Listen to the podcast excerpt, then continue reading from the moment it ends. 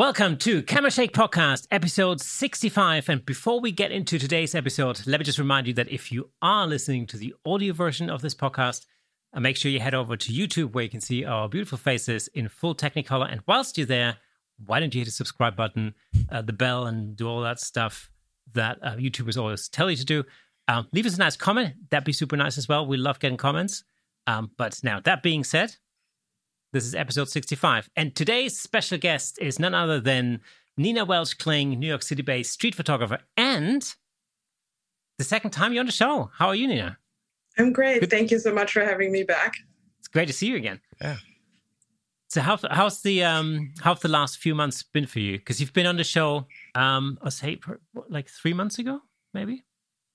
I think April. It's it's New York has definitely opened up, so that's mm-hmm. been nice. Um, I think once people, well, most of New York City's people are vaccinated, so that has really changed how people are. Restaurants, everything is mm. open, no more masks, only public in public transportation. So that's um, great. So yeah, and I've traveled. We just talked about this a little bit. I actually got to see my mom in Germany, so yeah. that was nice. To after a year and a half to see her in person and not on Skype. Yeah. Oh, that's amazing. That's that's fantastic. So you managed to travel all the way from from New York City back to Germany without any hiccups. Was it difficult to travel this time, or was it business as usual? The the hardest part was getting ready for for the trip and figuring out and sorting out all the um, new restrictions and how and quarantine and what do you need. But the actual travel was relatively easy. So once once you get past the the initial figuring it out, it, it was it was great, and mm. there was Germany had just reopened, so we were able to have dinners outside. The weather was actually mm. beautiful, and so it was it was really nice just just to be back home. How was Second it um, in the airport and, and on the plane? I mean, the reason I'm asking is because I'm actually looking into traveling to Germany myself um, in the next month or so. I don't think they'll let you in. yeah, probably not. yeah, your German is That's too a different bad. Issue. but how how was it like? I mean, were there like any special measures at the airport? Was it any different? Very little. I mean, they hmm. were very thorough in looking through your PCR tests, and and that was all. That was that took longer than you would think because mm-hmm. they do it all the time now. But once you're through, it was fine. The flight, the plane was full, so it was not I mean, everybody had to keep their mask on during the flight, which it's a long flight to put a keep a mask on. But it, yeah. it was, you know what, it it was fine, not not such a big issue. Yeah. So you'll yeah. you'll be fine. It's a what forty five minute flight. Um, it's well, to the south of Germany. It's probably about an hour and ten, hour and fifteen, something like that. So it's, yeah. it's not that. It's not that. You'll, you'll be fine. You'll be fine. It's fine yeah, it's more like you know traveling with children or with, with small children. You know, that's the that's the main thing for me. But um, I'm sure, sure, right. It's you know, I mean, just just like yourself, you know, I haven't seen my family there for like a year and a half. Um, and it's you know, it's time. It's time. I felt the the the the, the odd thing is that because I talk to my mom a lot via Skype or bunch like every other day, it didn't feel as removed because you kind of feel like you connect with them every day. You see their voice, you see their mood. Yes, it's still very different, and it was great seeing her in person. But I can't imagine how it would have been like without um, seeing her every day on video. That would have been such a different um, scenario. Have Have you spoken to her more over the last eighteen months than perhaps you would have done in normal circumstances? I talk to my mom quite often, but definitely I would talk more on the phone or kind of a quick phone yeah. call. Mm. But the video calls and and she was by herself, so we I would stay on the phone mm. probably longer. And but it was it was very nice to to connect in person, but it didn't feel, and she felt the same way. It didn't feel like you were all of a sudden you haven't seen each other in a year and a half, and it's odd. It was nothing like that. Yeah, I mean, I, I think to be honest, I mean, yeah, I think we probably talk more regularly now. I think I make more of a point of, of actually calling her every weekend. It's like our sort of family weekend thing, you know. Um, but it's more. I think you know my youngest daughter is ten, and uh, she just turned ten, and like for her, it's that's difficult because she's not really, she's not really a like a FaceTime talker. You know, my youngest kid, she gets she gets really she gets bored very quickly on FaceTime, and the the thing I think for her, I'm sick of seeing your face, Dad. well, but I think for her it's more about that might be a stuff. different, um, Yeah, different yeah. issue. exactly. But you know, for her, it's more like um, being able to do stuff with grandma that she's missing. Yeah. You know, Yeah. going to places. You know, just like things like I don't know, eating grandma's cake, you know, something like that. Um, and I think that's that's difficult for her, and I can I can tell how, you know, how that's had had an impact on her. So it's I think for me, it's it's probably more important to to kind of to try and make sure that that my daughter can see No, hundred you know, percent. my mom. And of course, I mean, you know, I like a good old German barbecue. Nothing wrong with that. I'm definitely up for that. It's all about the food. hey, it's all about the food. Speaking of which, aren't you supposed to be barbecuing for us soon? am I? Oh, maybe I am. Yeah. Oh, actually, I have. Uh, yeah, so I have official permission from my wife. Sorry, really? Yeah, so she she actually said to me like, "Oh yeah, if you want to hang out with the guys, no problem. I'll just make sure I'm somewhere else." she knows, she knows the score. And then So, what's the yeah. official German barbecue? Oh, in the south of Germany, like where I'm from, in Swabia, it's red sausages. Blood sausage. No, no, no. It's like they call they call it red sausage. They're like it's like bratwurst, but they call it's um it's a special. Uh, they call them red sausages in Swabia. Um, they just they look a little bit red. They have nothing to do with um with blood sausages or anything. It's not blood in it. Uh, yeah, it's not my thing. What is it called in? There's an equivalent in the UK. Black pudding. Black pudding. That's it. Yeah, yeah, yeah. Yeah, not my Yeah. I used to hate that when I was growing up, Oh, but I've, I've grown to quite like it. Oh, the last man, the whole idea of it is No, you have to forget about it. You have ah, to forget no, about no. the idea of it and just taste it, and it's mm, Uh, very good. No, my you know my mom has got this awesome smoker, and like you know red so- like the traditional Swabian red sausage, like in a in a smoker. Yeah, it's good. All right, get some of those shipped, David. Oh no, you can't. no, I can't. No. yeah, since since we've left the EU, since Brexit, um, sending parcels from Germany to the UK is incredibly expensive. So Actually, I had a book shipped. The I wanted to have the women street photographers book. Mhm. That um, I wanted to send one a copy to my mom, and I found a place in in I think in London a bookshop that would. It was so complicated, and yes, I had to pay extra, and through the customs, I would never do it again. But I had no idea. So now that you say that, it makes sense. Yeah, my, my mom actually sent um she sent a birthday parcel to my daughter and um and she stupidly you know you have to write like the value of the contents on, Yeah. on the outside and idiotically in retrospect she put the actual value on there and then of course they hit her with import tax and it was just it was outrageous. We're not condoning that. No.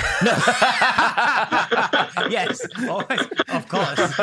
But this Hell. podcast has gone from blood sausage. Yeah, we cut that bit out. I don't know. But Great. it was just no, it was outrageous, absolutely outrageous. I mean, I think, um, I think you know, imagine like the total value um, was like, I, I want to say like 160 pounds or something, and then the import tax was like something like 80, 80 pounds. So how is was- that? And it sits in customs forever. It I Yeah, not- and then oh I- yeah, was- the best thing was it took have- yeah, and you have to pay a fee. Like there was an actual customs and then a customs release fee. So the fact that they keep your parcel there and open it up you you're paying for it. It's like Yeah. Wrong. Yeah, it, was, I, was very surprised. I thought, oh, within Europe, it's it's going to be so much easier than me shipping it from the US. It's cheaper, Yeah. and not at all. Mm. Don't do it. when you were in Germany, did you um did you have a chance to to do some street photography whilst you were there? I actually did, and um, it's quite interesting. I'm so used to shooting in New York, Mhm. where, uh, well, one thing that has really changed is that because New York has been quiet and there have been very few tourists, shooting on the street, um, photographers are much more exposed. In a way that people see you more. There's no kind of tucking within people or moving with the flow of people. It, you really are visible, and it makes it, it, it, it. You have to get used to it. It's a little adjustment to to say, okay, it's fine. You you you can be out there, and so in Germany, it's a small town there's not a lot of street photographers. I'm not sure if there are any. Um, I'm sure there's people photographing the the city hall. I mean, that's about the only thing they would photograph.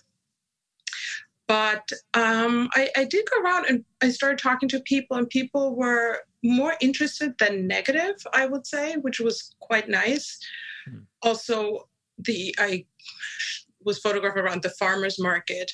Some of the the women that work the the, the stands were actually people that have always been there. So I've grown up with them.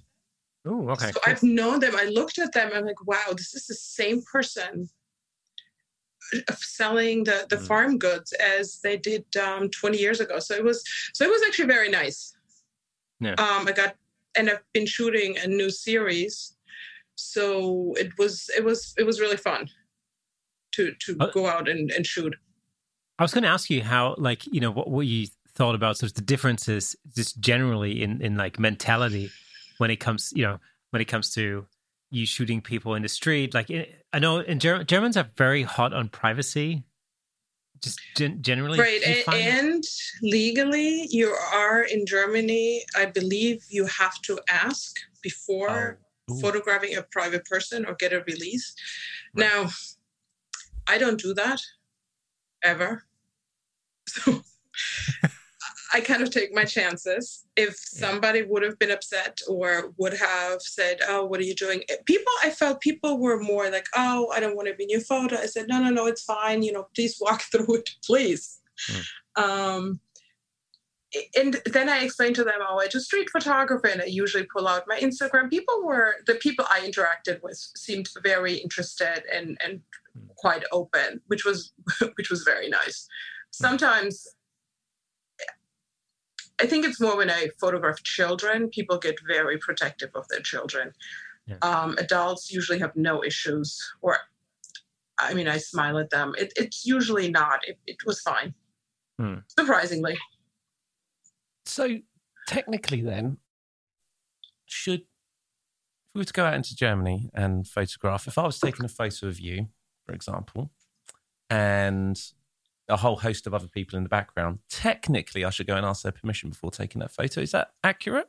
Am I understanding that right? I'm not 100% sure. I really would have to read up, but I know the privacy laws in Germany are much, much um, tighter than they are in the US. I know in, in New York, not that that gives you permission to shoot anything you see. I mean, it's more, but then it becomes more of an ethical or moral question of what do you want to sh- shoot but anything in a public space i think we talked about this a little bit the last time you can shoot. So if there is a person in a window undressing you're okay to sh- to photograph them because they know that you're in a public place and they can see you. So mm-hmm. you could step away and it's your choice whether you want to be seen or not. Now it's up to the photographer to choose what they want to show. In germany i never really looked into it because i haven't been shooting that much but it kind of defeats the purpose of street photography. So I would always mm. take my chances. We shot an event, like the first live event that we've shot in like 18 months or something. Um, and we shot this live event as an, an outside open air festival, basically, um, a couple of weeks ago. And um, and I did all the photography. And so, of course, on one hand, you know, you shoot the stuff that, that goes on on stage, but on the other hand, you also want to shoot the audience because you want to kind of create sort of you want to document the day and mm-hmm. you know um, portray the atmosphere and everything. And what was really interesting was that adults didn't really care that much. The but kids immediately, as soon as they see you point a camera at them, they immediately start pointing like little yeah. kids go. Yeah. you know, and yeah. so I've got a whole bunch of photos, like really cool photos of of kids just pointing at me, and I know exactly what was going on at the at the time. They just figured, you know, I was I was taking a photo. See, I almost had the opposite reaction because I was filming the event um, and I had a sh- shoulder rig on, so it's oh, it's yeah. quite big, not Big. necessarily too big, but slightly more, you know, more cumbersome than Yeah. uh, you know, a, a, just a, a, a stills camera. And I was finding the opposite. They, you go down, and you feel some of the children playing or doing whatever they're doing with their parents, and they, they just freeze completely because it looks yeah. alien to them. It's completely different. So, No, no, carry on, carry on, carry on. And then uh, that's it. You, the moment's gone. Yeah. So I had to try and be stealthy with it without, you know, it looking a little little odd. But I think the other benefit we had there is that, you know, we were there in an official capacity. Yeah. And kind of identified as so as well. So people kind of expect that that kind of thing's going to be going on. It was. I mean, you know, there, there weren't many many punters running around with 70 to 200 lenses either. I mean, that's it. it you immediately could figure that it was like an official thing very happening. true. But I but I think also if you as an event photographer, you also feel that I belong here. So you have Yes, a sense of self-confidence about, you know what, Sure. this is my job. So I should be here and it's okay for me to photograph everybody and whatever I see, which is the same kind of feeling you need to take to the street. Yeah. Mm. So uh, pe- this I think is always where people get very insecure on in approaching people or shooting on the street. If you feel the same sense of almost belonging and it's like you you own the street, you portray to people that it's okay. I think you're absolutely right. We we kind of you know we uh, I think we mentioned that last time you were on the show. It's just you know getting that confidence in like being out there and and taking pictures in the street because certainly from our experience, you know, our little um you know our little sort of um what's the word Excursion. excursion Excursion. excursion into Exactly. into street photography. Um, I, I really I, I really felt that. I really felt like you know awkward at first. I think as the day progressed, you know, uh, and specifically, I think the second time we went out, um, I felt a little bit more confident, and so I could really see that the more often you do this, the more you'll be able to build up your own confidence. You know, and that's Mm. and that's really key. Yeah, and I think people sense that if you feel like you know what I, I'm fine here, Hmm. and you smile at people and and you're very open and you kind of really have eye contact with most people and kind of survey the the the the, the scene. People's like, oh, okay, you know what? Oh, I don't know what they're doing, but it's okay. Hmm. And I think you you really have to portray this you know and what? you what I have to kind of get to this point because then Yeah. you feel you feel comfortable and close to um, you know stepping away walking around people and you have a, Mm-hmm. a much better chance of, of photographing something Yeah. that's you know okay You know what I found funny, uh, especially when we were in London, was that you know sometimes there'd be like a situation where I could see some light, you know, some some shadow and some light, and I'm like, oh, this is going to be a cool place. You know, if I just wait here and wait for somebody to walk through, this could look really cool. And of course, you know, you, you stand there with your camera at the ready, and what happens very often is that people clock you, and then they think, oh. I, I better stop because I don't want to walk through All the the shot. And you go, no, no, keep going. no no no go go please, Yeah. right all the time Yeah, all the it time. happens Exactly. all the time no it's that is very much and i think that is more of a problem and you know listening to your podcast when there's not a lot of people out Hmm. that you have to wait too long and then it's like uh, you know you kind of lose interest and you, you move Yeah. on and hopefully you find you find a place where there's more people walking through your scene and because that's you know it's like once you have a place and once you have a light like what what is going to fill that space. You need something extraordinary Mm. to come along and most of the time that doesn't happen it felt like that when we were in London. And you know what? I was thinking about this as you know, obviously we're doing um, doing today. Uh, that I feel like we almost tried to we overstretched ourselves on that day. One, trying to film it. If you put that to side for a- aside for a minute, that was a nightmare. Um, but two, perhaps almost going to too many places, and that perhaps we weren't in one location for long enough Yeah. to enable, like you say, something extraordinary to happen in a specific specific area. I Do you know think- what I mean? Yeah, I mean, I think with, with London, you know, what, what did happen was that, um, well, I think you know when we had the best of intentions because our intention was to um, to create a whole episode around this this little trip, and so the idea was, you know, we would go and we would uh, photograph, you know, make some street photography and then film the whole process and, and turn that whole thing into into an episode. Um, but of course, when we got back, we realized we'd only filmed about three minutes worth of footage. And what actually happened was, you know, we got into town, and it was the first time in a year that we'd been in in town.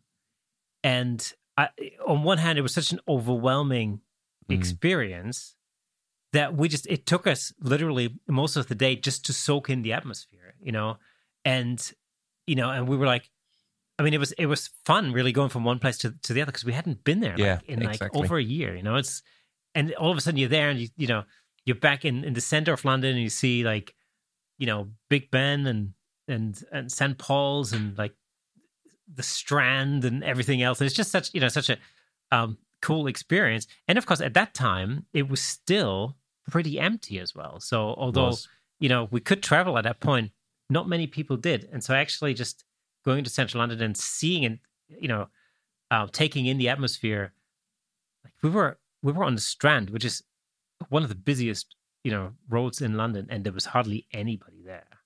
And it's just you stand there and you just you just can't take it all in because it's we're never probably going to see that ever in our, in our mm. lifetimes mm. ever again, unless there's another pandemic, of course. In which case, I'm moving out. Let's not hope so. no, but but I, I I can absolutely see that if you're trying to film mm. and photograph and walking around, it's too many things that that you're yeah. trying to do. Yep. Because with street photography, and I, I that question comes up comes up often whether I go back to the same place hmm. or if I prefer um, going somewhere new. And it's a combination. There's certain places where I've been many times. You kind of find your place and your concentration, and you really start to kind of scan what's there. And it hmm. takes a certain mindset, and I'm not always in that mindset. So if I'm not in that mindset, I will not come home with with any even decent photography because it there is this place you need to be in your head to to really zoom in and see and respond and react to the world. My cell phone is usually off. Because even a cell phone because then it's all of a sudden you have a phone call and you you you you your zone or you're really focusing on something. Hmm. you lose that place. So i think when you film and if you photograph and even going between two cameras it's mm-hmm. too much. Like i know you went with with um two cameras too much like one camera really spend the day and just find a place and walk around and just focus on what you're seeing mm. i think it's impossible yeah. to do all of that yeah, I mean that's I mean, that was me. definitely no, that's for me. No, and absolutely, we had exactly the same experience. I think we just realized that we totally, you know, we, we thought like, okay, so well, first of all, the next time the next time we we plan on making an episode where we are in it, but at the same time, you know, we, we're doing something, we need to have somebody else film us. Yeah. That's, that was the yeah. first realization. It's like yeah. we just can't um, be in the episode and film it at the same time. So that's you know that was that was one one lesson. And the other the other lesson was like, okay, you know, we need to really just have more time and just focus on one thing rather than trying to trying to achieve all these different things Yeah. you know, all that. So in that respect, it was good. On the other hand, it was just a really nice trip into town. It, just it fun. was. so yeah, it was a fun trip. So our original intention was to go out and to shoot um, silhouettes. That didn't go exactly as planned. Nope, not even close. Not even close. No, because of course you know we realized that that actually you know you need to have a certain type of light and it's really not something you can very much plan for that much. Um, I think was sort of the outcome. So, you know, at some point when we realized that the light wasn't going to be doing what we needed to do, we just had some fun, just photographing some things. You know, so mm-hmm. yeah, I think um, doing the the filming, photographing, then you know, going around different locations and whatnot. I actually think that that affected our photography on the day as oh, well. Oh, yeah, for sure. You know, I don't think we came away with nearly as much as no usable shots as I oh yeah we'd we'd, we'd have wanted. Um, you know, I, I came up with we came up with three photos each in the end, right? And um, usable photos. Yeah, and for me that was a stretch. yeah, well, for sure. You know, it was a total Yeah, yeah. stretch to find those. I thought, oh, no, they're cool. Yeah. I like those. I like those. Um, yeah, so I'd, I'd like to go back. See, the thing is, like, so here's here's one question. Um, my natural instinct is, and this is just because I do a lot of composites and that kind of stuff. You know, I would look at an image, and if one of the images we just sent over to you is, is actually a shot from Brighton, which um, we'll talk about in a minute. But my natural instinct is to look at a shot, and I go like, oh. I think that would look cool with some birds in the sky. And I'd be like, eh, I'm just going to put some birds in the sky. Custom cheats. Yeah. Oh, yeah, yeah, for sure. Well, it's just because, you know, I like making composites. That's the thing. So, you know, to me, it, it's like, you know, I'm looking at the image and I'm, I'm making the image in my, in my opinion, you know, I'm making it better for what I think. Um, but of course, then there's an argument to say like, well, you know, is that, you can't, is that still, can you still define that as street photography or is that now something else? Is like visual art or something or whatever? You know, that's, um, that's the thing. So I recently was on another podcast with Clarissa Bonet, and I don't know if you know her work, but um, she sets up the street scenes. And this is this whole discussion about is that street photography? And she's like, you know, I don't claim to be a street photographer, and, and I don't want to miss speak for her, but I think the idea is that don't put yourself in a box. Mhm. Like it's. I'm a photographer that likes to shoot on the street. I'm not a photographer that likes to shoot um, in a studio. And the rest doesn't almost matter unless you really feel like you you you want to be in the street photography and and who defines street photography anyway like whose definition is that you know you can say fine you know what i like to do composites but it's partly street scenes and it becomes street photography composite artwork or the Yeah, exactly. photographic art i mean it i think i almost want to take out the the the, the name or the, the box of street photography is, has become tight and wide in a weird way because Mm. there's like this very group like what is street photography it has to be candid it has to be but then there are all these other people who are shooting on the street so you know i think it's up to you where you, how you want to define yourself Yeah. i like to think of myself i'm a photographer that likes to shoot on the street because i often don't fit into the street photography box Hmm. That that kind of is is is, is tightly or neatly defined and uh, by many different people differently But that's that's what I always find difficult is because it seems like everybody seems to have a different box. You know, like for some people, it's not real photography unless it's shot on film. You know, right and then other people are like, well, Right. as soon as you do any post production on it, it's not photography anymore. Now it becomes a visual art, and you're gonna go. I just want to make cool photo. You know. like who cares. yeah, exactly. yeah That's i point, feel isn't like who cares? Yeah. but i think often these photography competitions these awards you have to put yourself in a box. And many times i've decided i'm not going to submit because i really don't want to spend the next three days thinking about where what box am i in? Or where's this photograph going? Mm. and it really bothers me a lot but Yeah. i don't know how this will ever change because it's it's eh, and maybe it shouldn't change but for me personally i really don't like it because i feel like i don't know where i belong and i'm okay with that the goal is to create something interesting to look at, right? Something that evokes an emotion, something that makes you think about something in a certain way. You know, all right, maybe if you're doing pure documentary photography, that's one thing. But that's really the goal, no? You know, who cares how you Yeah. came up with it? And you take the birds, adding some birds in, right? the point is, it's not like that they didn't belong there. They just Right. hadn't happened to Uh, have flown across at that so moment. it's also not that I, you know, um, this in this particular case, um, this is really just an amalgamation of two shots. So I, I had actually shot the birds um, about half an hour earlier at a slightly different spot on the beach, and then the street scene I shot a little bit later. Um, so the birds are not just random birds; they were actually there. They were just not in that place at that time, you know, sort of thing. So it wasn't like you know. But mm. I think I feel like the the thing is you're quite right. You know, when you mentioned um, photographic competitions, because I had an experience like that um, only very recently. I don't typically um, enter things into competitions. In this particular case, um, there was a shortage of images for this particular competition. I was asked to enter something, so I said, "Yeah, why not?" Um, and the judge actually looked like at, at, this. Yeah, you know, and so you know, I'm game for that. It's fine. But the, the judge looked at the image, and it's basically a, a so for building. You can see some sky. I may have actually sent this over to you as well.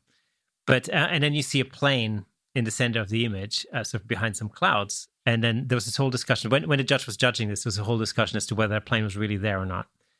Um, it wasn't. It was photoshopped in because I just thought it looked cool, you know. But um, he couldn't really quite make out whether whether it was actually there or not. Um, and I kept whilst I was listening to the whole deliberation, I kind of I kept thinking like, what does it actually matter? Like, like you know. I think that was okay. actually a Sony World Photo Award photo there was, and yeah. it was a plane, a photo. It was a very similar composition, and it was mm. the building with the. I think the plane was photoshopped or it wasn't, and it became this very big discussion. I mean, I think if you could say you are a fine, in the category of fine art, mm-hmm. you're free to do whatever you want. Exactly. Which is, I think you've had a whole podcast, or I think you had an a, a an episode on that, and I think you brought this up, mm. Like in, in my fine art. But it kind of gives you the freedom, and it doesn't categorize you. I mean, it categorizes you. But the minute you and you, if you say I'm not a documentary photographer, you're free to do whatever you want. I mean, there are. I think there's an argument to say like tricky. Yeah, I mean, I think that's an argument to say like when you're talking about something like photojournalism, for example, um, there's an argument to say that you wouldn't want to portray the world the way it is because you're trying to convey a particular issue or story, and therefore altering the imagery may not necessarily serve your purpose. Uh, and I can see how uh, you know in those um, in those categories you can draw you can draw a straight line and basically say like, well, okay, you you can't alter anything because then you're not depicting the real world, and then your whole um, you, you know, your whole purpose, the thing you're trying to bring across is, you know, loses value, so so to mm. say. Um, but of course, the minute you cross over into an artistic category, then of course, you know, I've always thought that it's those, you know, artistically, it's those that break out of the box that push art further, you know, because otherwise we'll still be painting with watercolors or with oil. You know, if nobody if, if nobody said like, you know, I'm going to build this machine and it's got a wet plate in the back, and then I'm going to, you know, let some light in there through a lens, and then we wait a little bit, and there's a chemical reaction, and then you see something on there. If you know, people, I'm pretty sure back then people turned around and said, "That's not art. That's not how is that art? That's not they painted not. with a with a brush." you know, you can't categorize that as art. You know, so and then of course the same discussion happened when uh, when you know we moved from film to digital and probably i mean you can go back like you know every time something changes in in photography in the, the techniques or whatever there's this big argument about. Yeah. Every time something new comes in doesn't matter what it is what world it's in people won't like it. That means you're on the right track. Yeah exactly. That's why that's why i was or if people question like questions arise or yeah. they can't figure it out or they haven't yeah. seen anything like it or there's some kind of criticism. Yes i feel that's when and i think most that's for new work that's what people really look for yeah you want to see something else and it's hard See, I had an interesting discussion yeah. with my daughter about this because my, my older stepdaughter, she's doing um, uh, photography A levels, which is basically the equivalent of what would be the equivalent? Um, I think like an advanced, yeah. Yes, if it'd be the German equivalent would be the Abitur, so she's doing you know, photography Abitur if you want A levels. And so she just got some marks back on on some of the stuff that she'd done, which was um, basically sort of UV light photography. That's the kind of thing that she's in into. And she's I have to say she's she has created some really interesting images. They're really interesting. They're very creative. Um, she's like painted some flowers with UV paint and then you know photographed them and stuff like that. And so it's there's some interesting stuff in there. But she got some. Her marks weren't exactly amazing, and she was quite she was quite upset about that. And she was like, you know, how? But you know, how can Right. you mark art anyway? And yada yada. yada. And I kind of we had this discussion. I said like, look, you know, you sent some you sent some files over to me because you wanted me to print some stuff. And I remember when I was like looking at the files, I'm like, okay, that's not sharp. There's some technical there's some technical issues with with this, you know. And so we had this discussion about, you know, the technical and the creative part of it. And yes, it's difficult sometimes maybe to judge the creative element, but you can judge the technical because if it's Mm. not sharp, it's not sharp. you know? unless you don't want it to be sharp, unless, Unless you it's don't a want it to be sharp. But it Yeah. has to be. I feel it has to be done with intention. Exactly. and it kind of i think the the technical has to match also the conceptual Oh, so absolutely. a, a really good definitely. Work of art i think both of these parts come together as the conceptual part and the technical part and the execution and how it's post you know how in in photoshop or in, in post production how did you refine it it really has to be a finished piece of art unless it's about progress or process or Yes. but then again you need to know the photo has to speak for itself and say this is about you know the process of development or the uv light and it still has to be visible as that. I mean it's hard. I think it's hard to grade because if there's five teachers five teachers will have different opinions. That's something that Yeah. becomes harder because And she would have had different marks from five different teachers or maybe not And maybe thing- there I mean- really was one part that was just not as developed as the conceptual idea. I always was a better conceptual artist than I was in the execution. See, and I I mean, struggled for- with this all my life. Yeah, and for her, it's exactly it's that the the conceptual part. I think that's hard for her to grasp just yet because she's you know relatively new to the whole thing. And I think you know the conceptual part. For instance, she had to print a zine, like a, a little uh, Yeah, yeah. photo book. And um, when you on the surface, when you look at it, it actually looks great. I mean, these you you know the colors are really cool. They're really vibrant. Um, you know, she's um, she's used the uh, the UV paints really well. But when you look through the whole thing, you're you're struggling. I was struggling to see the conceptual part. There's some faces with, you know, with UV paint. There's some flowers painted with UV paint. I think there's a photo of the dog painted with UV. I don't know, you know. But it's like you look through the, and each image on its own, you can kind of go, "Oh, that looks cool." But when you see it in context, when you look at the whole Right. thing, I was like, you know, and again we had this discussion. It's like it's difficult. I mean, all the images are cool. I, you know, I wouldn't mind putting any of these on my wall, but but in context, I don't really see what the connection is, other than the fact that they're all very blue.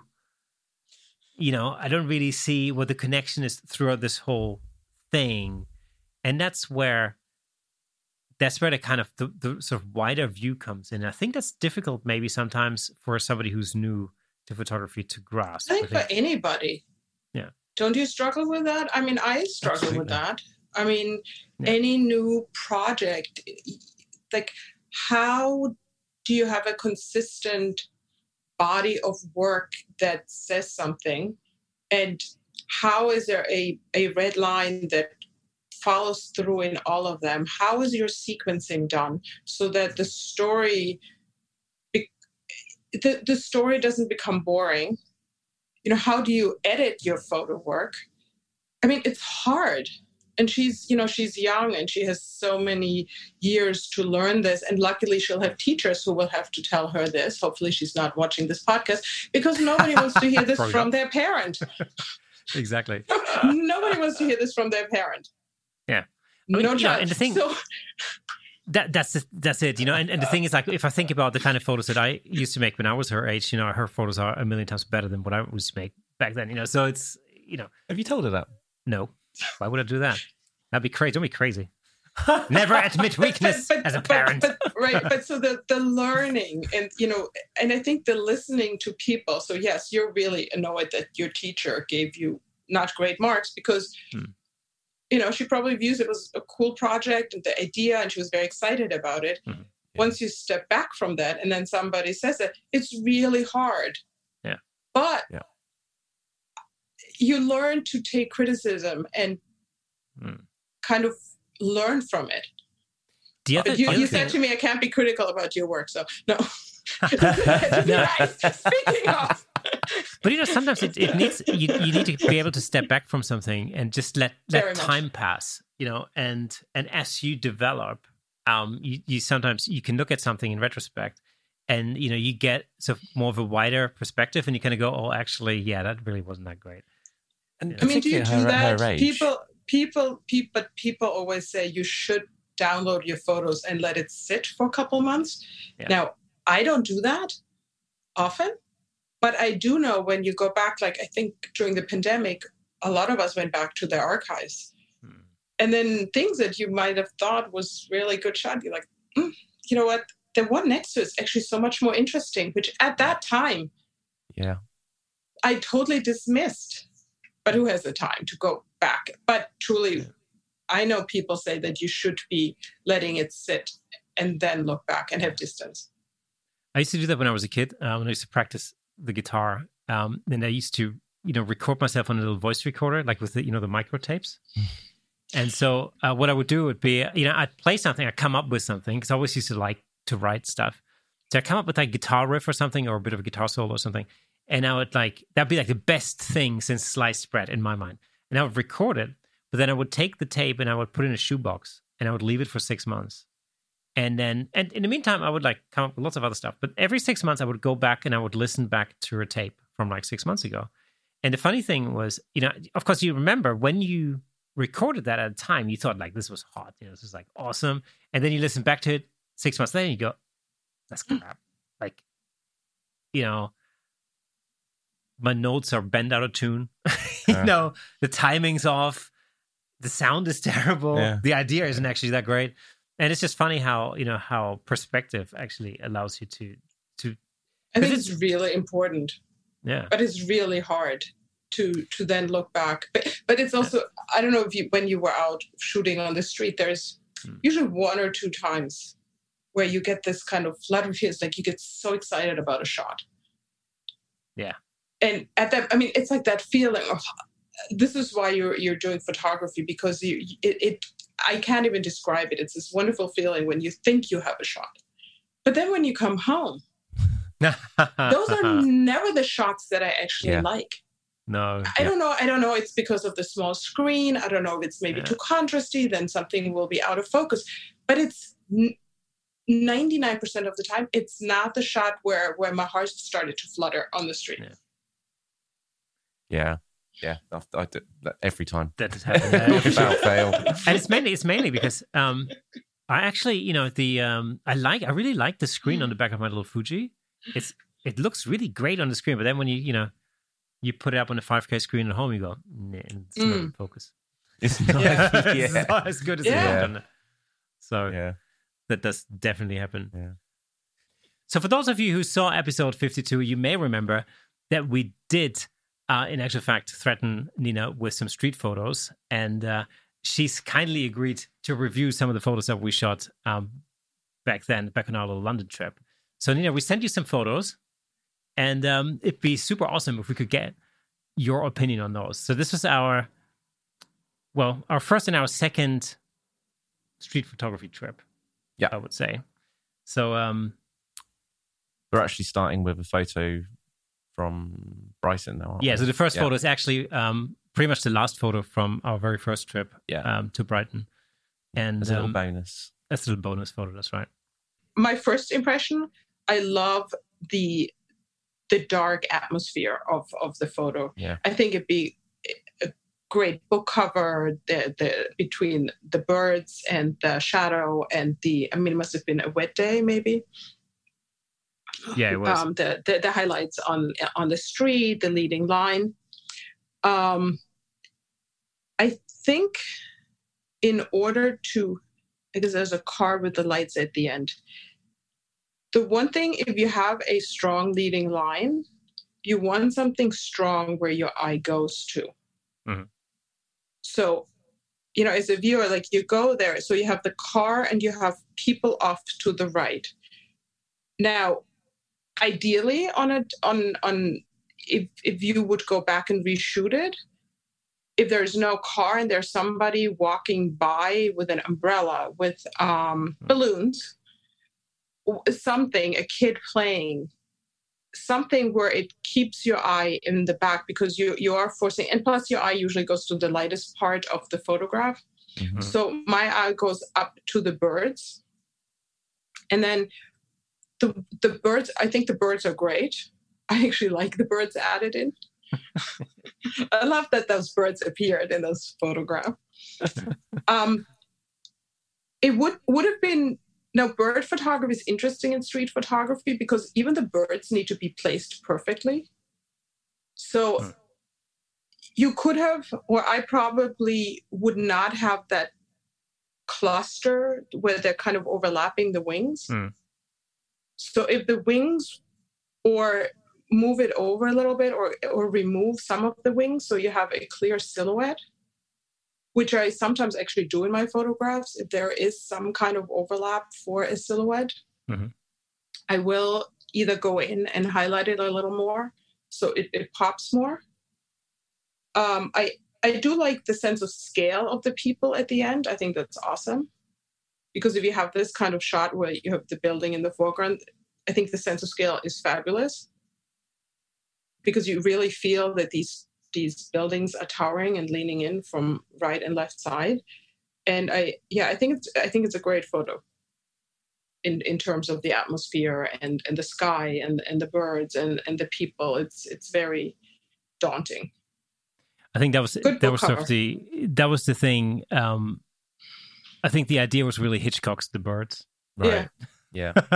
and it's you know it's it's absolutely right what you said about having something um being the focal point you know when you know when your eyes are being let down these leading lines and i think the the thing there was originally um was that it was a pretty clear sky i mean it was you know you can see the clouds and whatever but i just felt it needed something else um in there which is why i took the birds that i'd shot about half an hour earlier Mhm.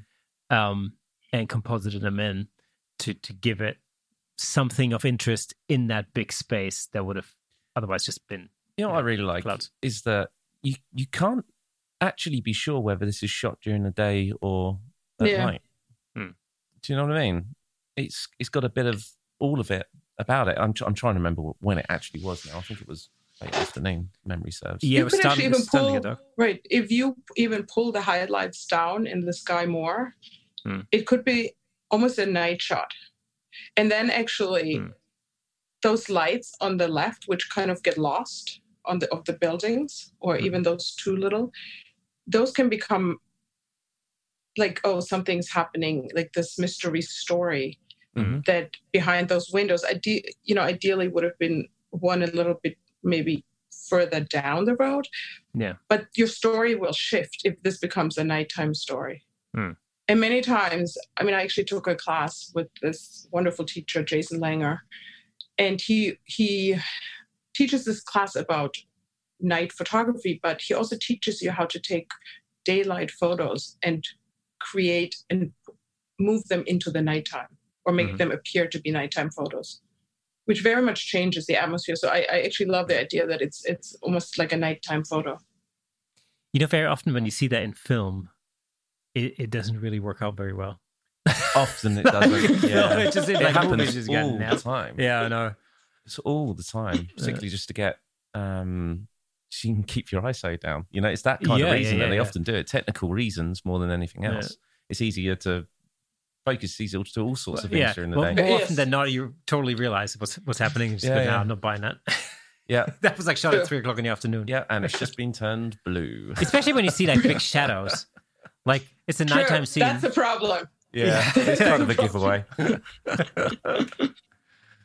if you yeah. don't have a lot of shadow, but I I do love. Yeah, I, I agree. I love that it, it's kind of this nighttime, daytime haunting atmosphere. Yeah, it had that kind of Hitchcock kind of vibe to it. I Mhm. think um, that was the that was sort of the idea. Um, and which is like a it was a fun little. Comp- I love it. I love a good composite.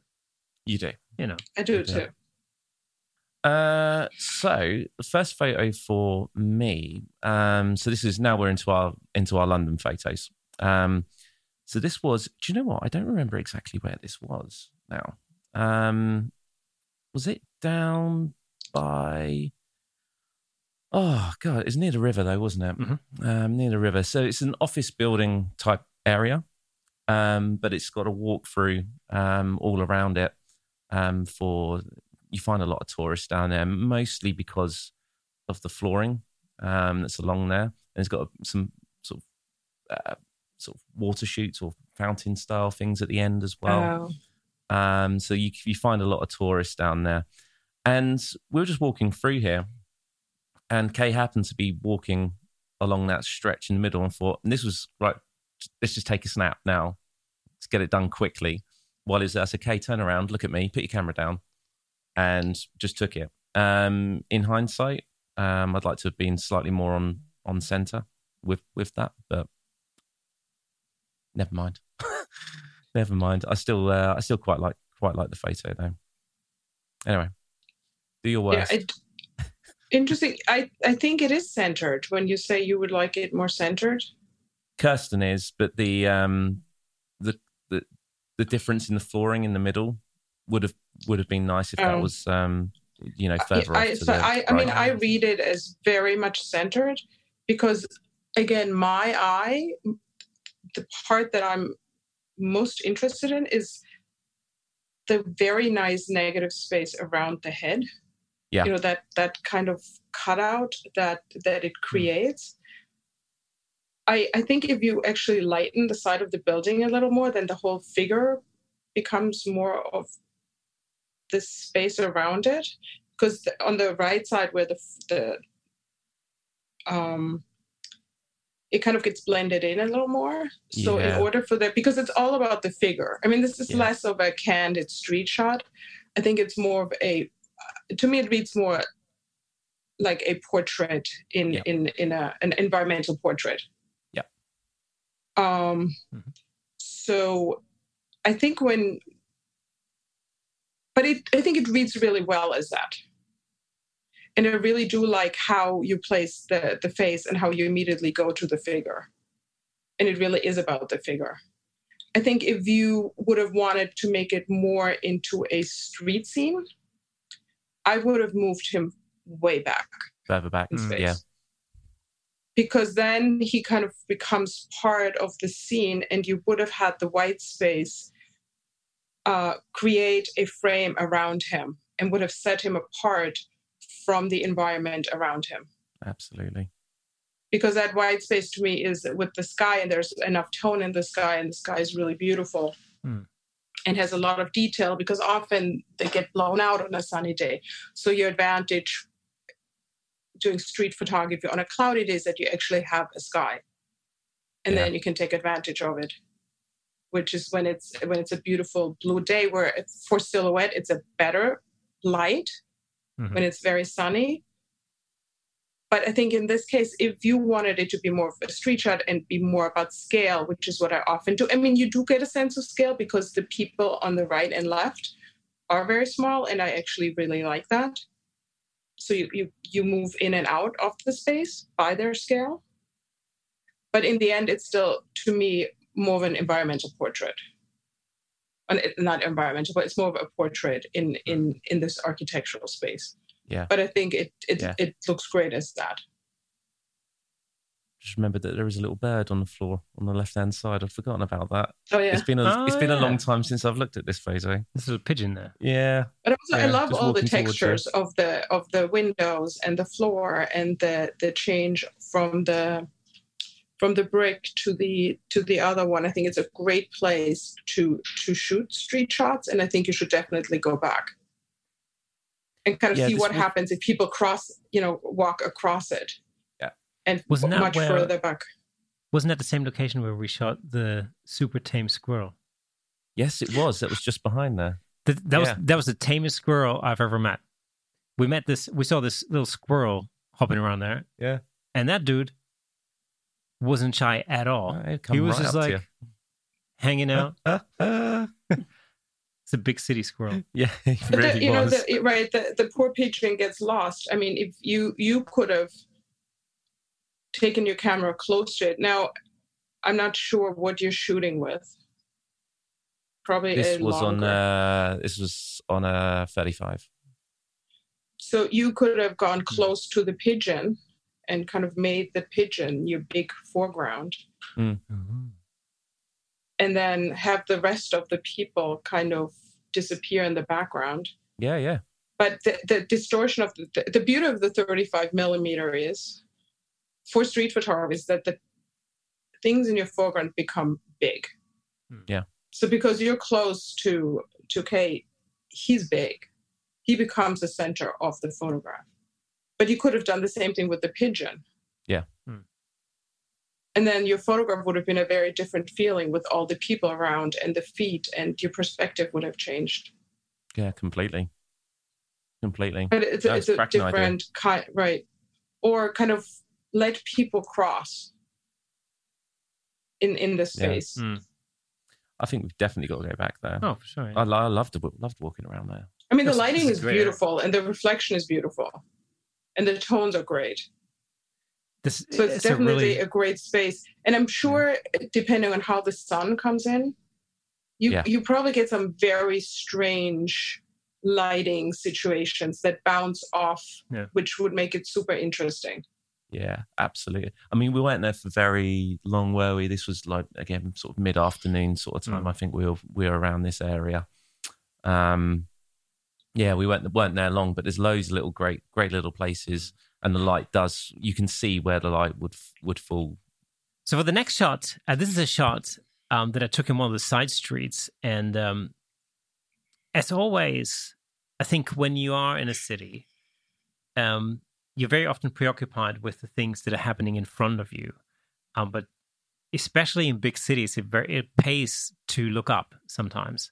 And so in this particular area of London, in this particular street, um, I think the thing that was striking was just this um, geometry of of the you know the balconies and the lines and, and those buildings um and with the sky being what it was you know it just um it seemed like it would make a good shot you know so that's uh, that's how that came together.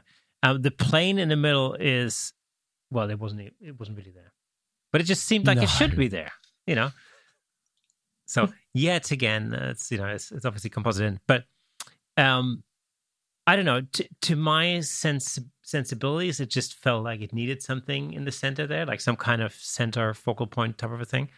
Um, but I didn't feel like it had to be necessarily too obvious. It just that's why I kind of, you know, I made it look like it was sort of hiding in the clouds almost a little bit.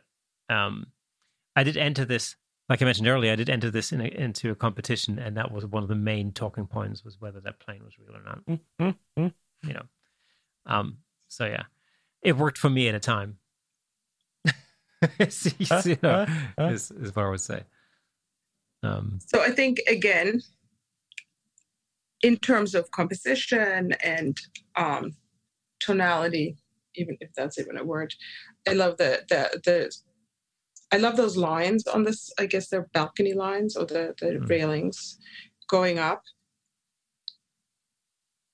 Now, you're absolutely right that your focal point again goes to the lightest part of the of the photograph so then you you decided to put the airplane there but now i'm thinking what could there be where you wouldn't photoshop and that would make this photograph. Of interest in that space? Would it have to be crazy clouds or would it be more about the clouds? What if the the clouds become more of the focal point and you actually have just less on the sides and just have fragments of the building? Because right now you have your focal points are is the geometry of the building and i like that the right side and the left side is actually um, not symmetrical so you have this kind of zigzagging in and out on the right side and you have just this one line on the left side what would happen if you kind of go further to the right and it becomes a, a kind of a slimmer space in the middle or you make it about the sky with the fragments on the side. Hmm. And I'm not, you know, I'm not saying that works or not, but somehow your intuition of something needs to be there is because it would it does make it a better photo if there is a point of interest Hmm. in in the lightest part. But what happens if you put it on a diagonal? Because then it becomes more dynamic. Do you still need the plane in in in the middle? Um, but again, I mean, you you clearly are very successful in in finding the the geometry and and in a very pleasing layout of a photo. But it's more about the architecture than it is about street photography. Yeah, so I mean, this is you're absolutely right there. Um, again, it's I think th- it's it's very difficult sometimes to draw. For me, it is anyway. Is to draw that line, you know, between you know street photography and architectural photography because you know when I think it's probably the same for for most people. Is when you see a really good composition or when you see something of interest that you think would make a good photo, then I usually take the shot. you know, so Uh, th- to me, the the difference is no, that's personal. I like to show the impact of a human being. yes, So let's I say agree. one of the balcony would have had a piece of laundry blowing. I don't think you needed anything else because I think the story is that there are people Mm. living. So one little, or a handprint, or maybe um, some graffiti on the side on Mm. one side. So my distinction of street photography, it doesn't have to be, it does not have to have people. It can be architectural, but in my mind, it needs to have a human impact yeah, some kind of some human kind element. of trace like a, a, a trace of, of a human element. And it doesn't matter. It could be a car that has left and left an oil stain. Hmm. so it doesn't even have to be people. It could be anything that has to do with Hmm. it, something inhabiting it. It could be bird poop for all i care. But it's something that was left behind. Yeah. to to and that that is kind of where i my my street photography um tends to go towards even though hmm. i have mostly a lot of people but the photos where there are no people in it i think it's important to have a trace of of of something living. Yeah, some kind of human impact. some kind of human impact. So for example hmm. if one of the railings would have been bent. Yeah. because the symmetry is set up and you set it up beautiful and i think you set up the you know the the, the black and white is beautiful and the tones are beautiful. But imagine one of those railings that would have been missing or broken Yeah. so all of a sudden your story changes in that photograph Hmm. and that's when i go out i look for these inconsistencies Hmm. like the outlier i like to call it Yeah. the outlier like the one thing that's higher or the one thing that's lower the one thing that's missing Yeah. and it's hard but you train your eye to look for these things it's it's an interesting experience really you know as, as you get into it and this is like we very often but every time we go on a little trip like that you know we have like, sort of almost like a debrief where we talk about sort of takeaways from that particular trip and what we've learned and you know what the outcome of those experiences is.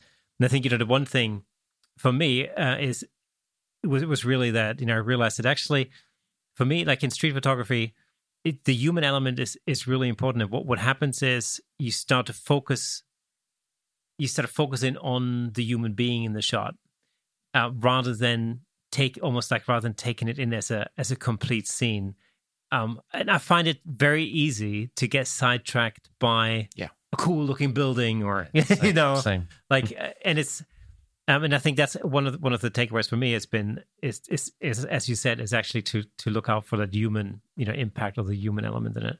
Um, so that's that's definitely a, a thing to focus on next time. Yeah. or the or the out of the ordinary in that building Yeah. so and i don't know if you would have stepped back maybe one what maybe one of the, those um, balconies had something a little different Hmm. because then that's where your eye goes and you don't need to add the Yeah. plane Yeah, true. because your eyes will automatically kind of look if, if there would have been some weird graffiti on the bottom of one of the of the Hmm. balconies or if there would have been something hanging off the balcony or maybe one of the windows could have been open.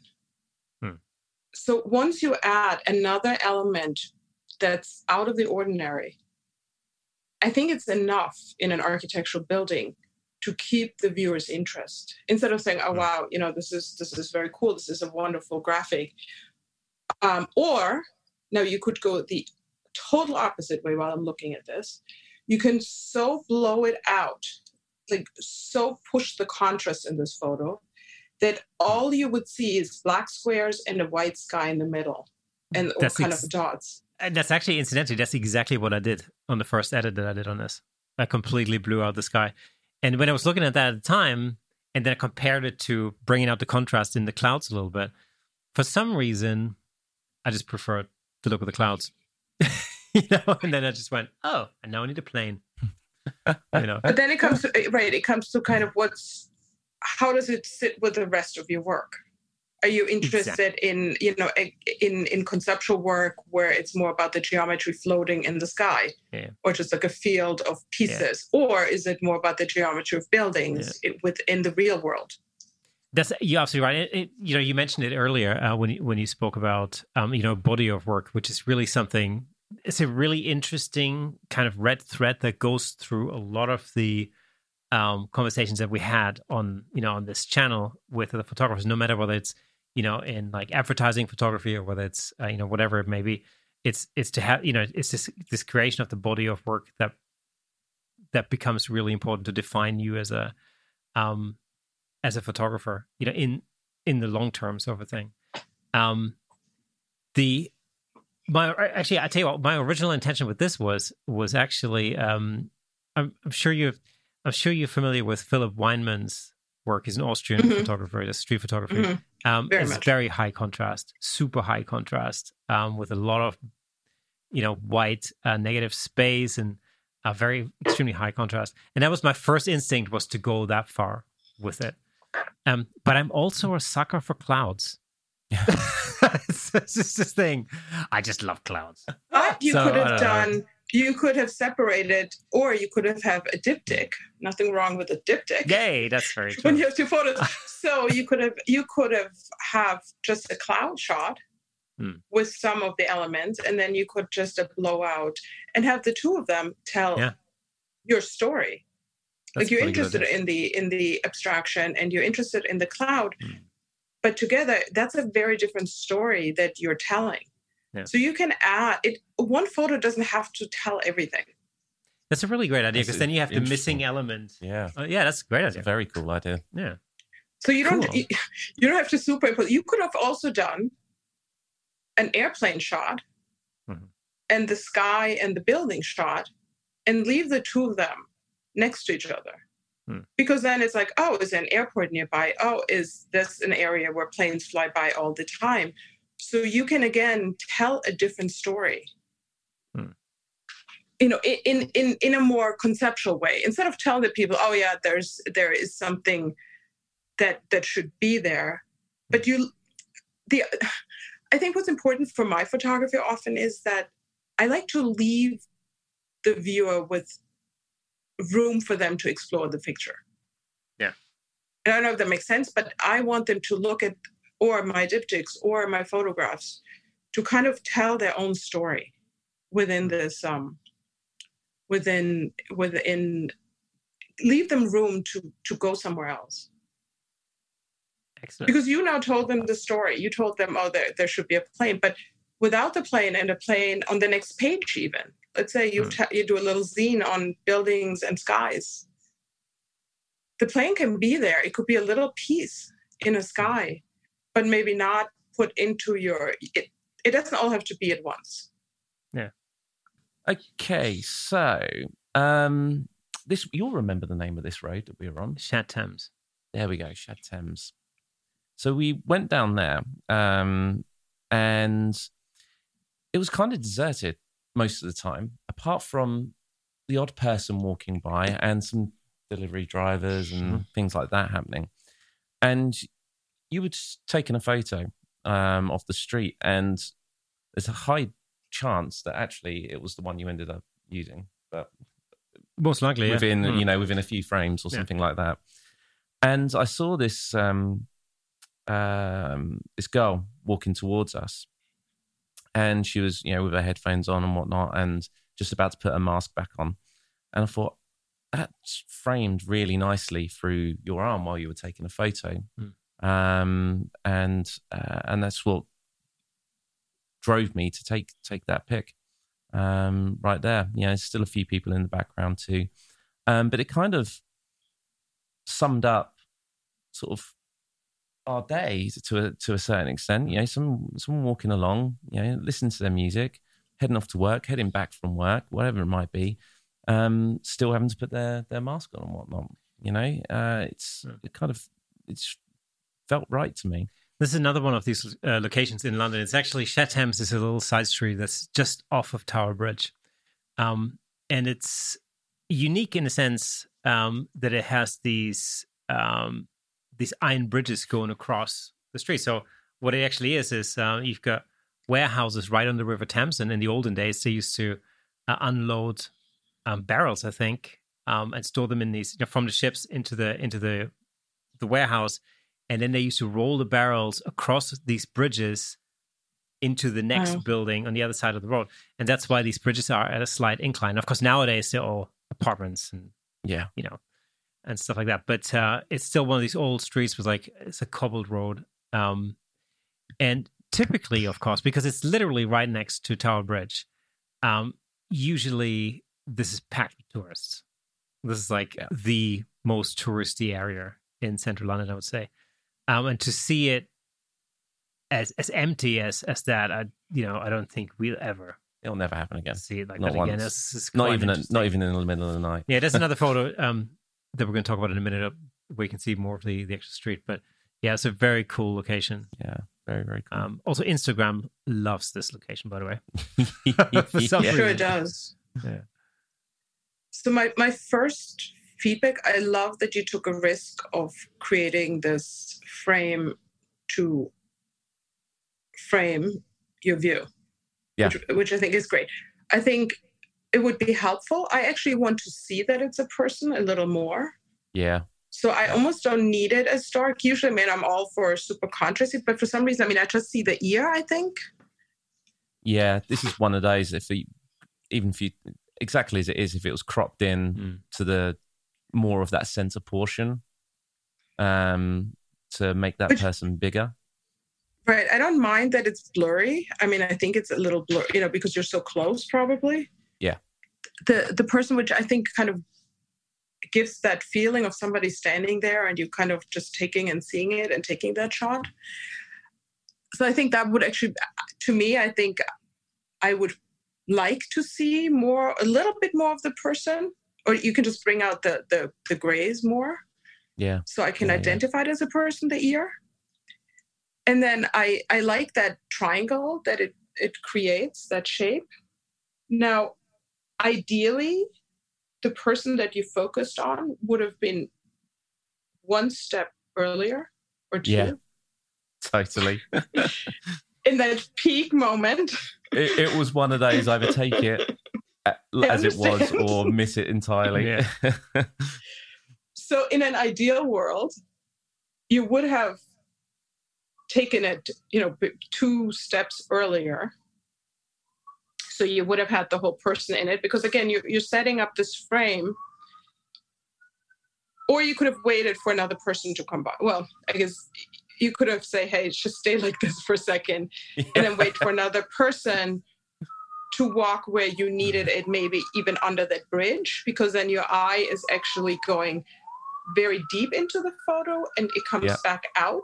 So there's a lot of interest between oh what am i seeing in the back there? And then the person that you're shooting through. But I think I think it's from in terms of composition, I think it's it's it's very nice. And I also think it probably would help if you even lighten up around that person a little bit. Because around... there's so much going on. So in the kind of street photography where it's about the scale and about one person moving through that space, it's helpful when you really immediately identify that person as a right. shape. Right, right, right. So your eye doesn't want to look for that person. I mean, I know that person is there and I know that's who you're focusing on. But if the rest of the the the bridge is a little bit lighter, just lighten it up a little bit, the Yeah. person will pop more. Yeah, yeah, yeah, yeah. Completely. I mean, I could have also seen when you go back and let's see the light goes just on the flag. I think it's like a little fl- or the flag or whatever that is. For some reason, my eye goes to that part.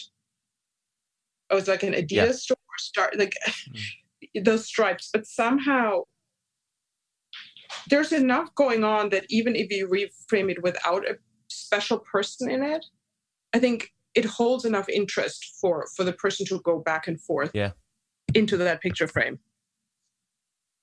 I, I I couldn't agree more. And again, I have I haven't looked at this since I first did it. Mhm. You know, and everything you've just described is is kind of things that were going through my mind when I've kind of picked up these photos before today. I thought, hmm, I wish that was like that, like that, like that, like that. And you've you've picked up on every single one of those, every single one. I couldn't agree more with you. Couldn't agree more with you. So, I mean, it could have also been like said- if you. Sorry, yeah. that that being said, I'd like to have got Kay to stand still taking that photo uh, for longer. But if you've ever tried to get Kay to sit still for more than five seconds, you'd realise that's an impossibility. Yeah, that's true. Always. But you know what? Also, of course, you know you're you're basically shooting like you're behind me at this point, and Yeah. I, I don't think I even I was even aware that you were no, you weren't. taking No. that shot. So But sometimes it's even enough if he would have just stood there. You could have just taken the silhouette of his Right. head and the ear on one side of it. Yeah. To kind, or even just a sliver of that on one kind of fragment on the left side. And then create with the rest because the the geometry of the bridge and the people is very dynamic. So there's a whole other picture that is possible to to kind of create. Absolutely. Hmm. So you didn't even need that arm. I think the arm is nice to have to create this triangle, but it also limits you that again, you're creating a window and you want people to see into this window. So whatever you're showing needs to count. I, I know about 30 different things that I would want to do slightly differently had we been back there today, for sure. I think you need to go back. oh, we They'll will. be interested like that that that again is but this goes to the point it's really great to go back to places Yeah. i mean i just i'm i'm thinking of a project where it's in germany actually my mother's house where she grew up in Hmm. and i just took kind of quick snapshots while i was there and when i looked at them at home i'm like how did i miss this there was like this imprint of time of a shutter and i didn't see that but i saw it in the photo at home and i know the next time this is what i'm going to focus on. So it's really helpful sometimes to just kind of take these survey shots and look at them at home and it's like oh yeah that pattern is wonderful and there's this wonderful contrast and how could i see the black and light better and how can i add a silhouette how can i have a person move through it So this photo would have been taken in exactly the same location um, that I stood, that I was standing when uh, when you took the photo of Yeah. of my arm, essentially. Um, so again, this is uh, a location called Shad Thames, is, is right next to Tower Bridge. One of the things about London, I think that makes London really quite unique and, and really quite pretty, in my view, um, is that you still have a lot of this this old history um, around there. Of course, nowadays these are all, I guess, luxury apartments you know um and it was it was really it was funny to see how these these iron bridges are now being used as balconies but of course they're on an incline so that must be fun. Mhm. can you imagine like having your having your breakfast Mm. and it's like you drop something and it just rolls off. There goes that boiled egg. yeah. Bye. So uh, but it's a it's a really nice uh, location. It's one of the few locations or, or streets in london that still has a cobbled road surface. The cobblestone yeah. Yeah so um that's So really again, quite I- pretty You, you do a great job in in setting the shot up, and I think again it's very cinematic, which is very much like your first shot, where you know you can just kind of see somebody running through it. I mean, it's it's very. I mean, it almost looks like a movie set. It it looks so Yeah. unreal. Yeah. I think I love that there is a person that's kind of hovering, walking on the side. I mean, I think if I would be nitpicky, Mhm. um, I might have waited two more steps to have this person kind of fit into that left space more in the lower two thirds on the Mhm. right side. Like maybe one more step. But then I don't know if you, I mean, I tend to do continuous shooting because I don't sometimes know where I want my person to be. And sometimes it makes compositionally more sense when I look at them visually. So I'm saying that, but I think, I mean, it might be the perfect place. The one thing I would most definitely take out is that white line. And I said I would Okay. be nitpicky. I would just take it out because that's where my eye goes. Mhm. And I do not want my eye to kind of go on that. I don't even know what that white line is on his head. I think it's probably part of the building right next to his head. I think Right. you're right. or just even Yeah. darken it. Yeah. Because my eye does not, that's not where I want to be at all. Yeah. And I keep going there. And I think once that's gone, it's a beautiful composition. I think the tones are great. I think the scene Mm. is great. Um, and I think it works really well. You could have made this a silhouette shot. Yeah. If there would have been a person walking in front of that lit building, in that lighter Mm. building, all the Yeah. way at the end of that tunnel. So that Yeah. would have been, you know, when you see like the Phil Wyman, when there's a little person, you if there would have been a person walking towards you or out of that, or this person, it would have had that silhouette person feeling. Yeah, you're absolutely right. It's it's one of these shots I think where you know you wish there would have been something happening in the center, like you know some kind of somebody with a bright red umbrella or something. that would have been like perfect. But the shot almost, you know, Hmm. the person is not a, it's not about the person. The Hmm. person is only there to give your sense of scale and that there are people. Hmm.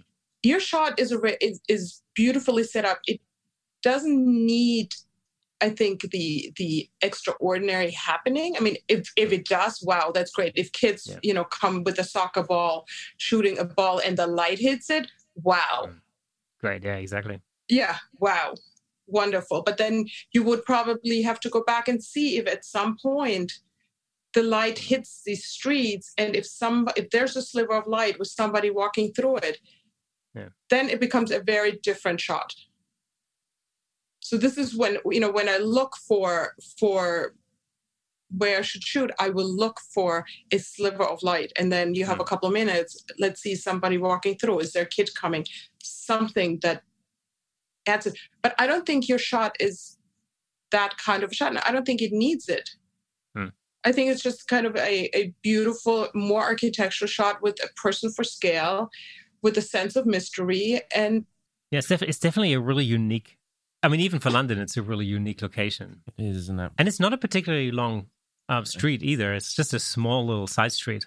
You know, I mean, I would definitely go back and if Hmm. I don't know what the light does when it's like a bright day, what happens?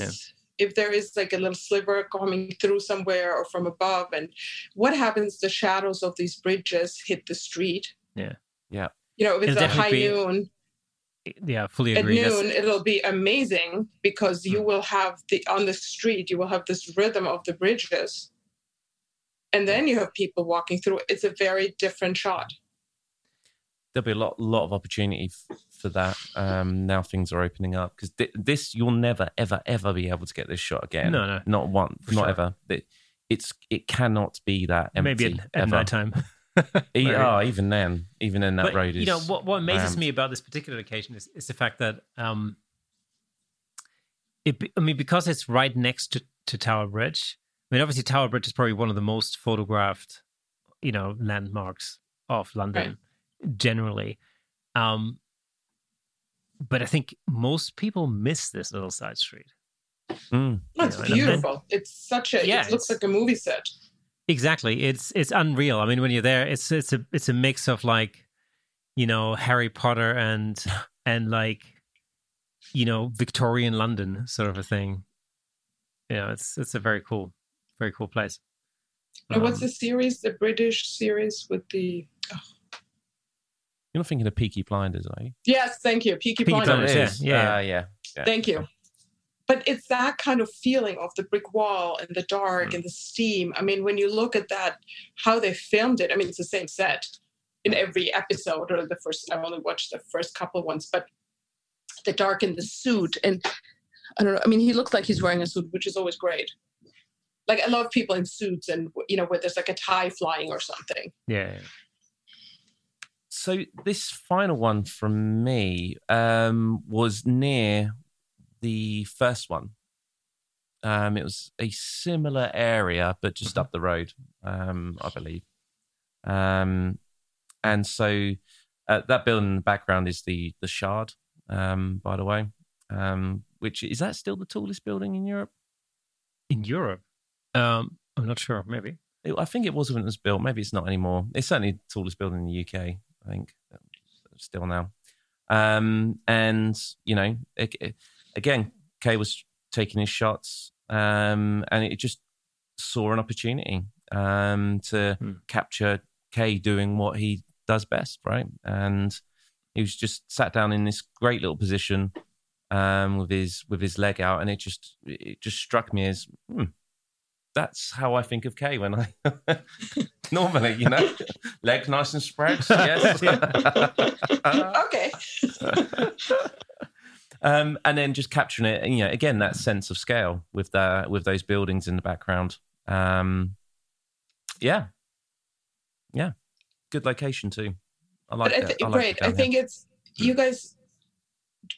What you do really well is the details and the architectural shapes in in London, and I also like.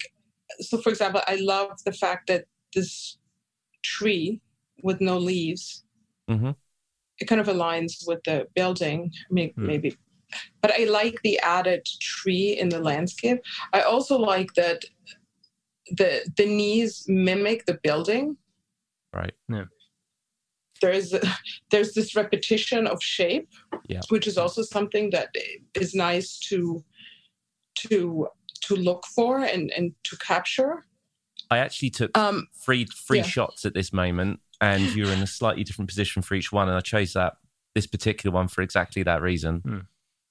yeah, because it's it's great to have to have the repetition of the shape and and mimic the the shard, and then again, I mean, the leading line.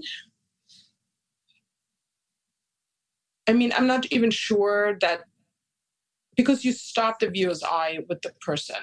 Yeah. So I mean, the person goes right there, and then you move around and look at the building. And I think it's the same suggestion. If if you wanted to make it more about scale, I think this is more about Kay being shooting, you know, in in this area. And it's, I think these are all amazing shots to put in your website, to kind of showing you as a photographer. If you wanted to see scale, I would move him way back Further back. Mm. Yep. because he's still too big. Yeah. In terms Yeah. of really pushing the the the scale the the scale part of of the um of the photograph. But again, I mean the tones are great, the location is great, the light is great. Um not It's so much street location. photography, but yeah.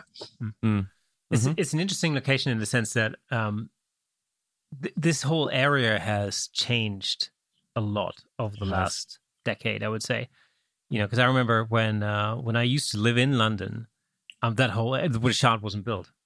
Right. At that point, that whole area was very very different back then. It wasn't in any way as modern futuristic looking as as it is today. It was like relatively old buildings and uh, that side of the river was a little bit dilapidated. Yeah, it was, wasn't it? No, that time. i- but I do remember going to the Shard and it's kind of a strange bottom plaza. Yeah. that Yeah. feels very desolate. But I actually think that's a kind of probably a good street photography place to do Yeah. the kind of silhouette um, shots that also are about scale. Because you have these big buildings, you have a staircase, and people will walk through it. Hmm.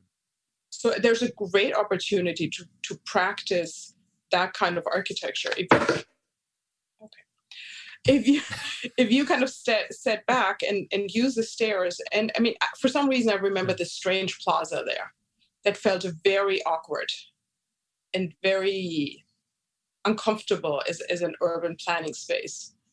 Maybe it's changed a lot. I mean, maybe five years ago, but it was odd. Bless Sorry. you. COVID. but I but I mean, you, you you know, both of you do do the the architectural setup really well. Now you just have to be kind of brave and let life happen in hmm. in that space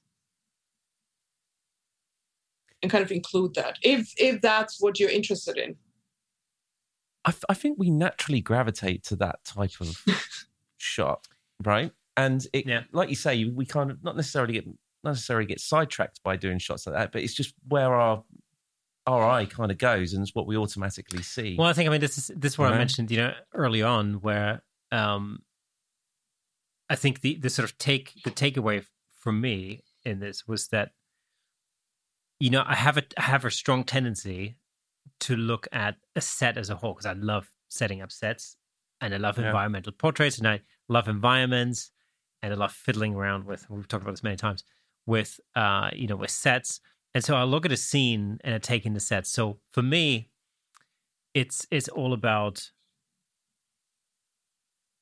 almost like letting that part go and then yeah. then looking at the the life that happens in that particular scene. Yeah you know so um so that was definitely the the sort of the, the takeaway because when, when we came when we got back home and I had a look at uh, the shots from that day, I kind of thought, okay, I you know I need to focus in more on the human aspect of it, you know, and the human I, interaction yeah and the action itself. So, so I just while you're talking, so I kind of just because I'm interested in the person. And I don't know if you guys can even see it. Yeah, yeah. Where it's kind that. of pushed to the side, cropped. Where I'm interested in the shape of the leg. I'm interested in the shape of the arm. As a background, the buildings are perfect, but it becomes a very different photograph. Mm. Yeah, that's I feel like all of a sudden because you, it's not centered, it's kind of pushed to the side. Yeah, yeah. it becomes much more about the mm. person and it ha- becomes about the shapes more um that's very interesting hmm. you know so i would probably include the arms but i almost don't need all of that on the side like i, I like the, the the arm it's it's like these these moments where somebody's just sitting there taking a photo but he's not the hmm. main actor but he's real he's necessary in order to keep the tension of it Hmm. Yeah. Yeah. It's just yeah, a very different way of kind of looking at this. Yeah, that's cool. I like it. because now it's like, oh, what is he looking at? He's looking at me, but I'm looking at the building. All of a sudden, this this leading line in the middle that leads you to the triangle, but that's not where you want me to be. Hmm. I don't know. So I tend to include fragments, but you almost don't even need that. you could just have just like the shape. And then it's like, what is that? A sculpture? Is that a person? Is it um Yeah, you don't actually have to give it away. Yeah. No, like just case sexy leg. Keep a little I just secret. have my leg in there. Keep a little mystery, guys. yeah, exactly what would have made that then is if you were just lifting your jeans up ever so slightly, showing off your exactly. ankles. That's a different yeah. photography. yeah. In next week's but then, episode, but, but, you know what? Join right, us again right, but, we... but, but again, so then I would go in and lighten where these people are, so that mm. the silhouette becomes a much more about the shape. Yeah. And I don't want to see these people. Like I, they can go away from me. So it would even make it it would make it lighter because then the person becomes more noticeable you know what's really interesting yeah. as you zoom in um, on top of that little wall on the side here on the left hand side there's this sculpture statue, statue thing oh, yeah, sitting yeah. on the top and all of a sudden i'm thinking what is that I'm not entirely sure what that is. Because I thought, like, is that a person? Right. So because sculpture? right, but all of a sudden your photo is no longer about the architecture. You Yeah. could bring out that little statue and have it like, oh, so I'm looking at that person that's jumping. What is Mm. that? Off the Yeah. rooftop. Um, Mm. why? And then you just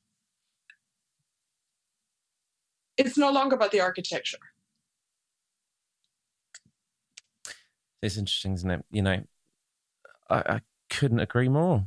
You know, I mean, the the original crop, if you like, is is is what it is, right? Mhm. And but you do you gain a, a different perspective, a different level of interest when you go through framing it in the way that you've Yeah. you know in the ways that you've just described, Nina. Do you- Definitely. Do you, sometimes um, experiment with different crops of the same shot and then sort of let it, you know, let it linger a little bit and then make a decision after a while? Or I don't.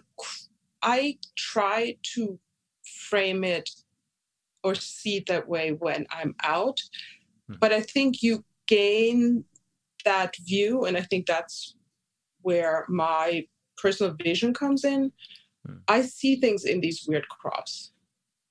Or like and, and and that's not true. I mean, you learn over time to include fragments that initially I would think is is kind of weird in my composition, Hmm. and they add interest to it. That you can create these photos where there's fragments all on the outside, and that's a very interesting photo. It's a very different photo. It's not about the architecture. Mm. So Mhm. your intent, just like with your daughter, what you know, what what is it you want to show? If you want to show the architecture, and if you want to be an architecture photographer and just document what today looks like in the buildings, and um, maybe it's take this the same shot of the same building every every week for the next 20 uh, 52 weeks. The the light will change the the trees will change the leaves will change the snow will change. Hmm. and then you have this series of a change over time so you're documenting this building over time. That's one way of doing it. Hmm. i mean there's a hundred different ways of of experiencing this. I mean one shot is hard. Unless you have all of your shots are architectural drawings then you know uh, architectural drawings architectural photographs Hmm. so then you're documenting the architecture then is your approach being very um, conceptual and you just want the lines then you zoom in and then you you edit it i mean it's it's there's so many ways to go with your work Mm. i mean in the end as an artist you have to figure out where you want to be Okay, so the final image is uh, what I would call the only true silhouette that I managed to capture on that trip, where we were meant to only shoot silhouettes. but uh, yeah, so this was um, just outside of St. Paul's. Uh, at one time, the tallest building in London, believe it or not. Is that true? Yeah, wasn't it that, um, as, as far as I remember, um, wasn't it that no building in London uh, could be taller than St. Paul's, so that St. Paul's would always could always be seen gotcha. towering off the rest, which which is why London, as a metropolitan city, um, has until fairly recently it has never had any skyscrapers. Yeah, yeah, makes sense. you know. So, and I think I believe Canary Wharf. In fact, when I first moved to London back in 1996 or something, um, Canary Wharf was the only skyscraper in the whole of London at the time. So, uh, you know, because that's the one thing that surprised me. Actually, I remember when I flew in um, for the first time. You know, I, I was really surprised as to how spread out London was Mm. and how not tall it was at all. Mm. You know, in comparison to cities like New York or even Chicago or you know places like that, it was just remarkable as to how flat London was. You know, that's starting to change. There's a whole bunch of interesting buildings Yeah. that have gone up over the last few years. So, but yeah, so that was um, this is that shot was taken just outside of St. Paul's, and um, it's actually this is a little alley uh, going into a shopping mall. One new change shopping centre. Yeah. One new change, that's what it's called. Yeah, Yeah. yeah. yeah. So Where, that's um, have you sent the right one? Because this one doesn't have any birds or planes in. oh well. It's probably also the only photo that, that's not a composite. In fact, I can't remember whether you were really in that photo. yeah. Whether I you- but you know what? you in from You- shot. you didn't need it because your leading line goes to the person and behind the Mm. person you have a building so you didn't feel like there needed to be an additional point of interest, which you don't. Yeah. Yeah, and I also like the the smoothness of the clouds there because you have a little bit of contrast and a little bit of detail, but it's not too crazy. So, and I love that the you know I love the reflection of the building in on the glass yeah. side. So there's enough interest going on. I mean, I think mm. I mean it's it's great, and I think my only suggestion, but I like a lot of contrast. I would push the building a little lighter, mm. so then the person pops a little more. Yeah which I'd like to do just because if it's about a silhouette, make it mm. make it a silhouette. Yeah. You know, not make it a building. Is it a silhouette? I mean, mm. you know, be make the decision and go for it. Be bold. Yeah, I do agree. I think he does blend in a little too much. You know. But otherwise, I mean, it's a great shot. Now you need to go back and you'll you'll reshoot, and I, I can't wait if it will be any different. Yeah. yeah. But this, I mean, again, this goes well with like the building, you know, I mean, it could be a whole series mm. of you have like these. I mean, actually, now I see a whole new series because this is oddly, I think that way. You know, the first one with the balconies with the sky, then there's a person in the sky, then maybe there's only a sky with little pieces. So it could be this whole where it's always three parts in the middle just yeah. becomes something different. Yeah. Yeah. I mean, it's, it, it turned out to be quite an interesting day for that sort of thing.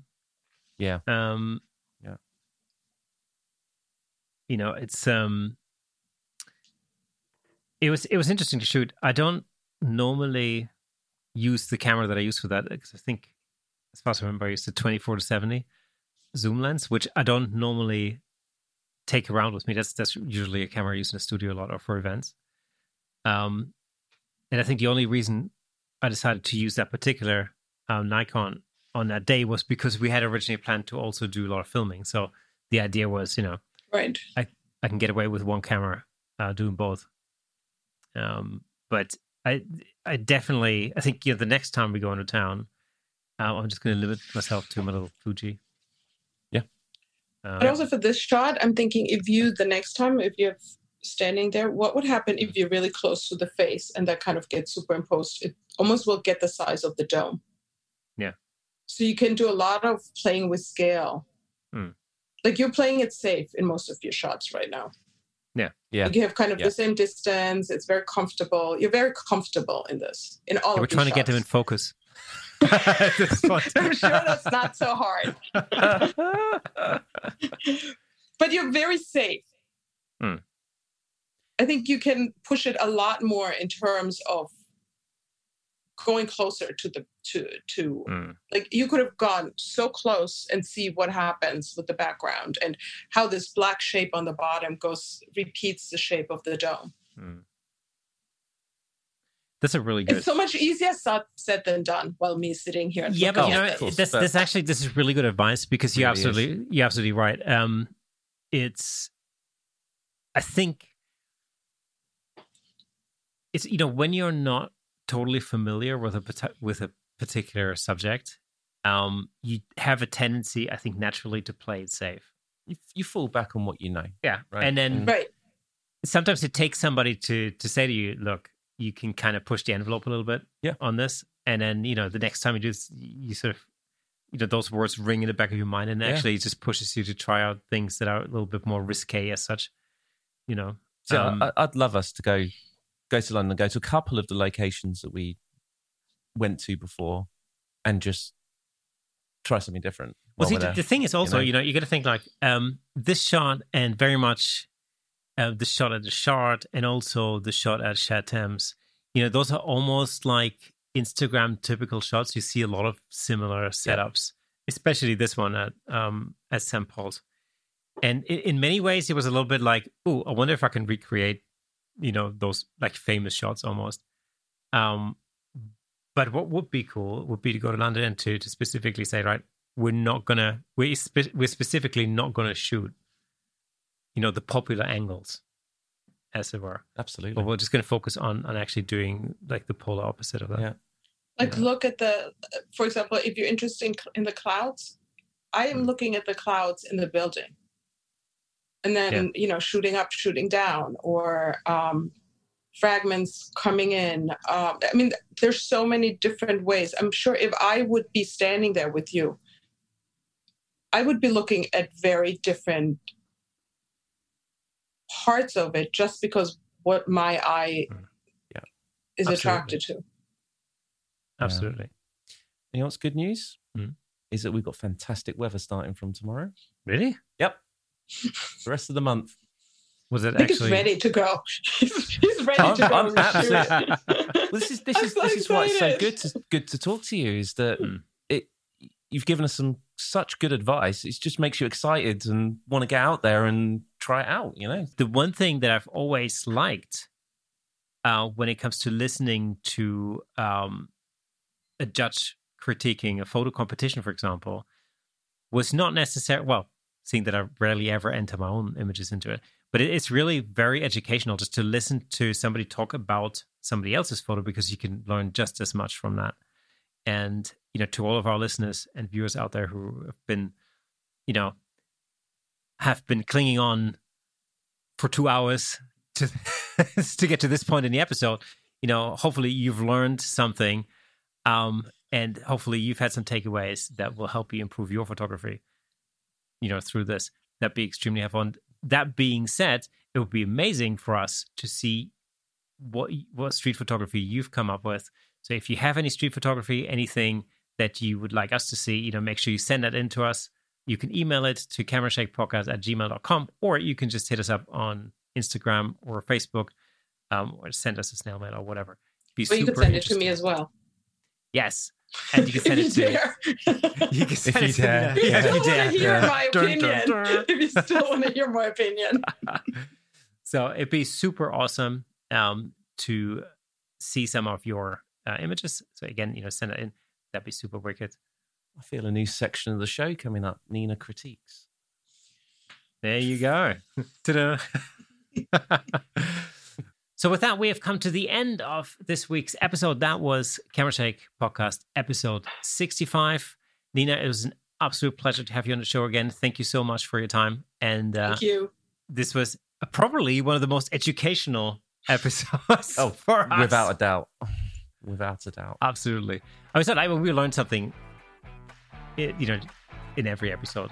Yeah. But this Hope was, was this was different. inspiring. Yeah. Oh yeah, absolutely.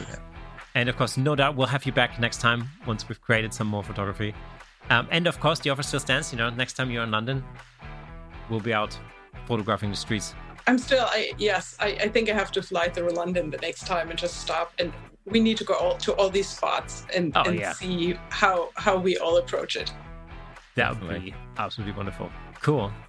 Right now, we have truly come to the end of episode 65. We shall see you again next Thursday.